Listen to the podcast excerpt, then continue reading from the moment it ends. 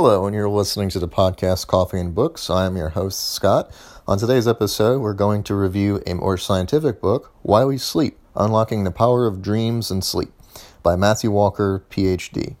So, Matthew Walker, wonderful scientist here, who is the professor of neuroscience and psychology at the UC Berkeley, director of its sleep and neuroimaging lab, and a former professor of psychiatry at Harvard University he has published more than 100 scientific studies and has appeared on 60 Minutes programming, Nova, BBC News, and NPR's Science Friday.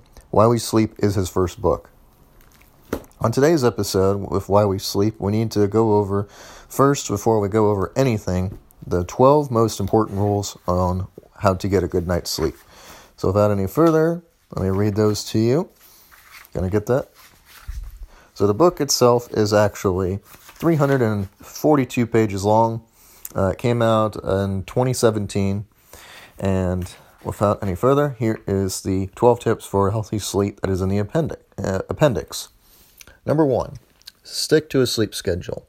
Go to bed and wake up at the same time each day. As a creatures of habit, people have a hard time adjusting to changes in sleep patterns. Sleeping later on the weekends won't fully make up for a lack of sleep during the week and will make it harder to wake up early on Monday morning. Set an alarm for bedtime. Often we set an alarm for when it's time to wake up, but fail to do so for when it's time to go to sleep. If there is only one piece of advice you remember and take from these 12 tips, this should be it. Number two, exercise is great, but don't do it too late in the day. Trying to exercise at least 30 minutes on most days, but not later than two or three hours before your bedtime. Three, Avoid caffeine and nicotine. Coffee, colas, certain teas, and chocolate contain a stimulant caffeine, and its effects can take a long or as long as eight hours to wear off fully. Therefore, a cup of coffee in the late afternoon can make it hard for you to fall asleep at night. Nicotine is also a stimulant, often causing smokers to sleep only very lightly. In addition, smokers often wake up too early in the morning because of nicotine withdrawal. Number four, avoid alcoholic drinks before bed. Having a nightcap or alcoholic beverage before you sleep may help you relax, but it heavy but heavy use robs you of REM sleep, keeping you in the lighter stages of sleep. Heavy alcohol ingestion also may contribute to impairment in breathing at night. You also tend to wake up in the middle of the night when the effects of the alcohol have worn off. Number 5. Avoid large meals and beverages late at night. A light snack is okay, but a large meal can cause indigestion, which can interfere with sleep. Drinking too many fluids at night can also cause frequent awaken- awakenings and causing you to urinate. Number six, if possible, avoid medicines that delay or disrupt your sleep. Some some commonly prescribed heart, blood pressure, or asthma medications, as well as some over the counter and herbal remedies for coughs, colds, or allergies, can disrupt sleep patterns. If you have trouble sleeping, talk to your healthcare provider or pharmacist to see whether any drugs you're taking might be contributing to your insomnia and ask whether they can be taken at other times during the day or early in the evening. Number seven, don't take naps after 3 p.m. Naps can help make up for lost sleep, but late afternoon naps can make it harder to fall asleep at night. Number eight, relax before you go to bed. Don't overschedule your day so that there's no time left for unwinding. A relaxing activity such as reading or listening to music should be part of your bedtime ritual. Number 9. Take a hot bath before bed. The drop in body temperature after getting out of the bath may help you feel sleepy, and the bath can help you relax and slow down so you're more ready to sleep. Number 10. Dark bedroom, cool bedroom, gadget free bedroom. Get rid of anything in your bedroom that might distract you from sleep, such as noises, bright lights, or an uncomfortable bed or warm temperatures. You sleep better if the temperature in the room is kept on the cool side. A TV, a cell phone, a computer in the bedroom can distract can be a distraction and deprive you of a needed sleep. Having a comfortable mattress and pillow can help pr- promote a good night's sleep. Individuals who have insomnia often watch the clock. Turn the clock face out of view so you don't have to worry about the time while you're trying to fall asleep. Number 11. Have the right amount of sunlight exposure. Daylight is key to regulating daily sleep patterns. Try to get outside in natural sunlight for at least 30 minutes each day. If possible, wake up with the sun or use very bright lights in the morning. Sleep experts recommend that if you have problems falling asleep, you should get an hour of exposure to morning sunlight and turn down the lights before bedtime. And lastly, number 12, don't lie in bed awake. If you find yourself still awake after staying in bed for more than 20 minutes, or if you're starting to feel anxious or worried, get up and do something relaxing until you feel sleepy. The anxiety of not being able to sleep can make it harder to fall asleep. Those are the 12 steps that this author has highly recommended to help you fall asleep. But in addition to each chapter, each chapter in this book is actually very fascinating, uh, mainly because each chapter can be read individually on its own. So, part one is called The Thing Called Sleep, and each chapter specifically in part one details different types of information specifically about what sleep is. Uh, so, chapter one is explaining what sleep is, chapter two is explaining why caffeine, of course, we went over that what's the deal with jet lag and melatonin and losing and getting control of your sleepy rhythm. Uh, chapter number three is defining and generating sleep, time dilation, and what we learned from a baby in 1952. Chapter four is ape beds, dinosaurs, and napping with half a brain. Who sleeps? How do we sleep? And how much? And chapter five in sleep across the lifespan. Sorry, changes in sleep across the lifespan. Okay, so let's talk a little bit about these. So, what is sleep? Uh, after all, sleep is something that we as humans all recognize and don't immediately think someone who's sleeping around us is dead. Why is this? How do we know someone is sleeping? Well, there's different ways of noticing. Um, obviously, the biggest one is you can see that the person is still breathing. Uh, but there's also other factors such as rapid eye movement or REM, uh, noticing that the person looks rather relaxed or comfortable in their sleep patterns and behaviors. And that in general that you could tell just based on looking at them that they're pretty much asleep. And the human brain has evolved in ways to see this.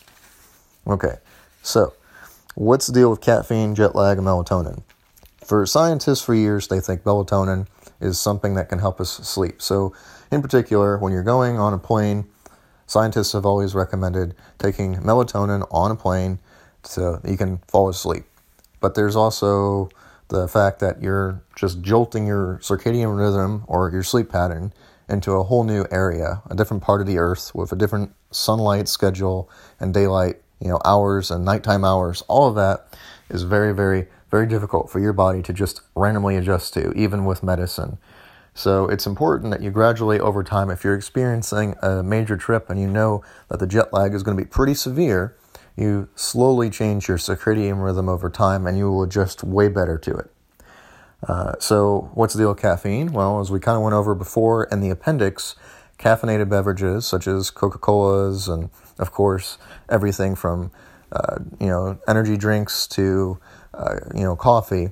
You know, it takes a long time for the body to process this and to get rid of it. So this could be one reason why people are staying late up, uh, laying, weighing, laying awake late at night. Okay. Ape beds, dinosaurs, napping, and half a brain. Who sleeps? How do we sleep, and how much?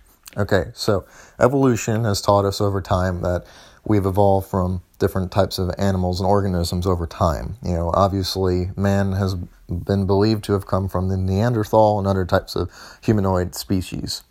The ape beds are a good example of this.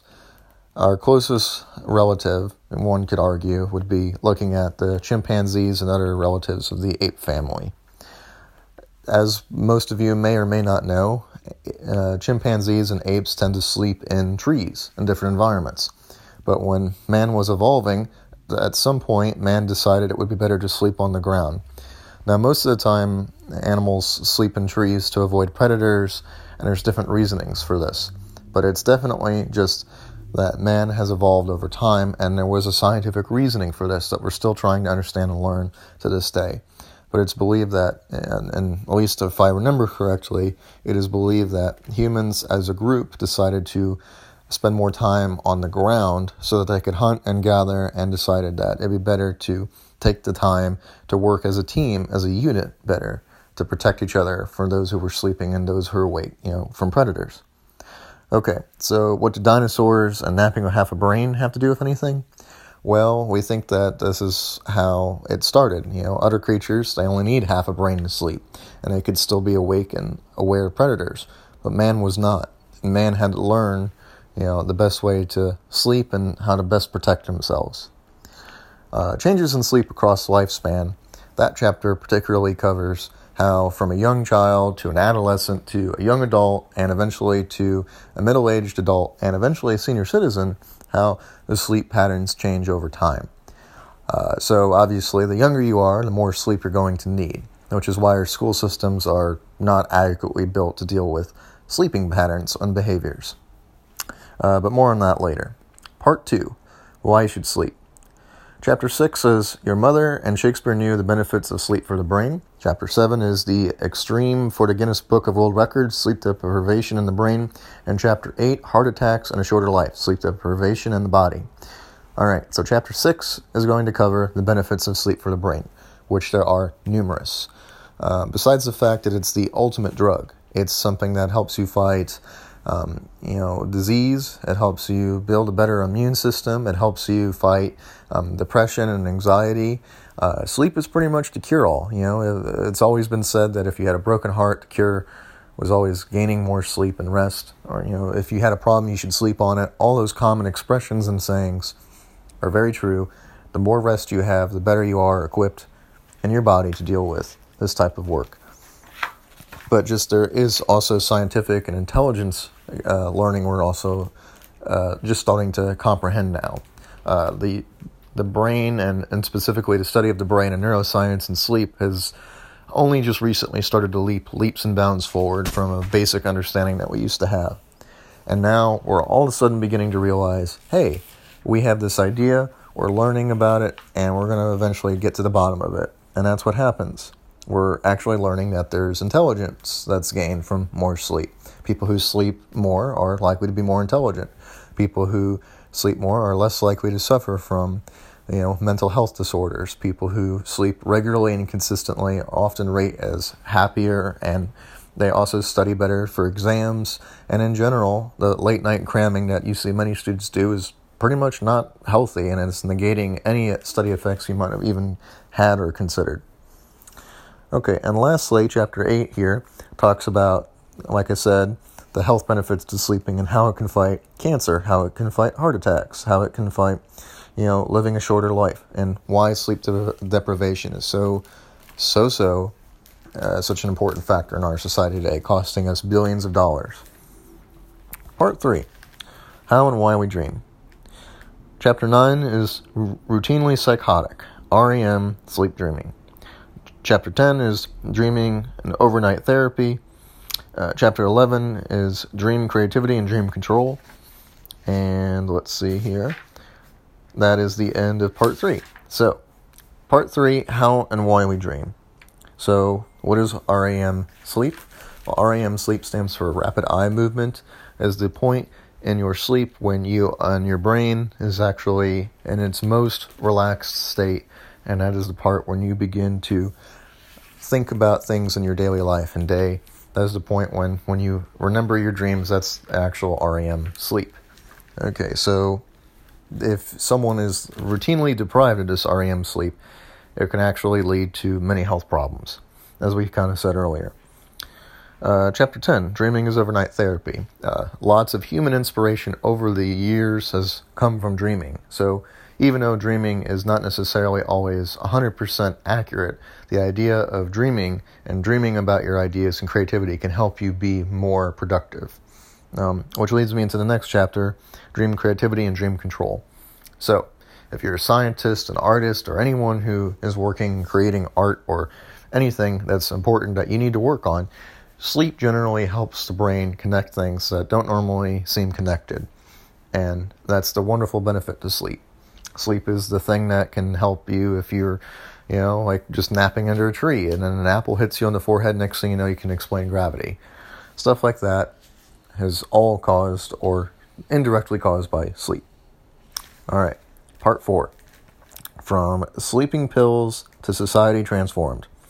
Chapter 12 Things That Go Bump in the Night. Sleep disorders and death caused by no sleep. Chapter 13 iPads, factory whistles, and nightcaps. What's stopping you from sleeping? Chapter 14 Hurting and helping your sleep pills versus therapy. Chapter 15 Sleep in society. What medicine and education are doing wrong and what Google and NASA are doing right. And lastly, chapter 16 A new vision for sleep in the 21st century. All right, so almost done with my ramblings, so bear with me here. Uh, so, chapter 12 things that go bump in the night, sleep disorders, and death caused by no sleep. Uh, so, as we've kind of gone over, there are such things as sleep disorders, uh, but a lot of the time there are other contributing factors medication, um, drugs, alcohol, uh, you know, caffeine, things like this is what partially might be contributing to sleep disorders. But as I said, the lack of sleep is actually what can be an underlying cause of mental disorders. Sleep disorders, things like sleep apnea and insomnia and other underlying sleep problems, are all causes of alarm as well. That something may not be all quite right in the body and that you need to go get checked out. So, there is actually parts of the brain that are affected by lack of sleep. As I said earlier, a good example or indication of sleep problems could actually lead to studies that show an increase in Alzheimer's. Now, this goes into the next chapter, but I will say that one of the reasons why we're seeing an increase in the amount of Alzheimer's and dementia related diseases is because we are not getting nearly as much sleep as we were meant to in our society. We're not getting that full eight hours of sleep anymore. And this is partly because we're distracted, we're also, you know, having to work longer hours, and all of that is basically affecting the body. And that's why you might see an increase in Alzheimer's and dementia. Now, there's actually cases of people who uh, have been trying to keep themselves up awake at night. Guinness World Records. Guinness has actually stopped trying to record people from, you know, trying to stay up too late just because it's so dangerous and considered torture. So keep that in mind next time you try to pull an all nighter. Maybe you shouldn't be doing that or staying up for long, long periods of time with very little rest.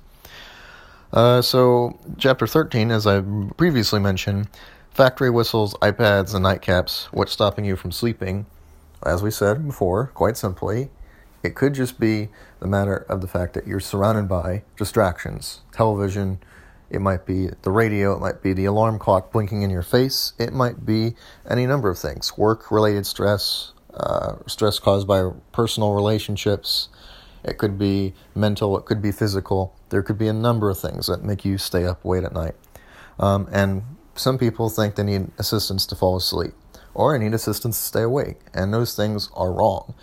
Uh, I'm not saying that people should just automatically go to sleeping pills, but if you are concerned, you need to go talk to your doctor.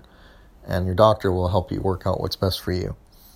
But what's very disturbing is that sleeping pills, why, yes, they make you fall asleep faster, but they don't make you get that same dream. In fact, you're still not getting what you really need. Yes, your body is laying down on a bed, and yes, you're not conscious for that same amount of time period as you would feel like for sleep.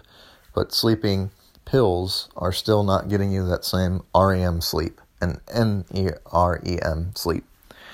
Okay, so uh, hurting and helping you sleep pills versus therapy. So there's a recent belief that in numerous behavioral cognitive therapies uh, are helping people learn how to relax, de stress, and how to relax themselves in order to fall asleep. So you don't need to just quickly turn to medication. Like I said, talk to your doctor, see if there is something that can help you if you are concerned about falling asleep. In chapter 15, we talk about NASA, Google, and what they're doing right, and what we in medicine and education are doing wrong. As most of you probably already know, we're very overprescribed pill type world where medicine is the answer for everything. Again, I ask you to go check and talk to your doctor first before you start changing or doing anything. But it's very important that you understand that medicine and education are always seen as the answers. So, what has education gotten wrong about sleep? Well, as previously mentioned, students and younger adolescents need more sleep, but we are starting them earlier and earlier to go to school, especially here in the United States. Where you might live, the sleeping schedule might be different, but here in the United States, students regularly have to get up about 5:30 to 6 a.m. in order to make the bus to get to work on time. And people who live in poorer communities or often who are underprivileged have to wake up even earlier just so they can have the same benefits as everyone else. And this is causing students to be unhealthy, to gain weight, to have cardiovascular problems, develop sleeping disorders, you name it all of society's problems pretty much stem from lack of sleep. And uh, that's why sleep is so important. Now, what is NASA and Google doing right? Well, places like NASA, you know, track astronauts in their sleep. Now, why do you think that matters? Well, it does. See, astronauts circle the Earth and don't have regular daylight hours and nighttime hours like we do. So, oh, there's a lot of studies that were put into studying why NASA does this. Why are we studying how we sleep? Well, because there's a benefit to it. Um, and then, of course, the new vision for sleep in the 21st century, the author talks about what he would like to see change in our society, particularly amongst the workforce, and about how we as a society as whole as a whole can develop and be better. And his great vision is that there are early morning risers and that there are late afternoon risers. And those people who are, you know, quick to rise can go to work at the time they get there. And the people who sleep in, they should be able to clock in whenever they would like. And at the end of the day, those shifting hours, you know, that makes it better for society. If you go to places like, you know, in Italy or Greece and you see that there's an afternoon nap time period, that's actually considered way healthier and helps people sleep and be more relaxed. So, overall, what I learned from this book summed up in those 12 points. And lastly, I just want to say that it did help me realize the importance of getting a good night's sleep. And now I will definitely be sure not to pull any more all nighters or staying up late for no apparent reason unless I particularly need to. All right. Hope all of you enjoyed this uh, podcast today. Our next book, we're almost done with it. It's called uh, The Camino Winds. It's by John Grisham. So, yay for John Grisham novel. Um, still got a little bit of time left on that. But anyway, I just wanted to thank you all for listening and sharing my podcast. And thank you again for all that you do. Uh, I hope all of you are enjoying your time and listening to this podcast. And like I said, please share it with a friend. And if you do want to contact me, you can email me at Scott, S C O T T, Bernstein, B E R N S T E I N, 16 at yahoo.com. Thank you. Have a great day.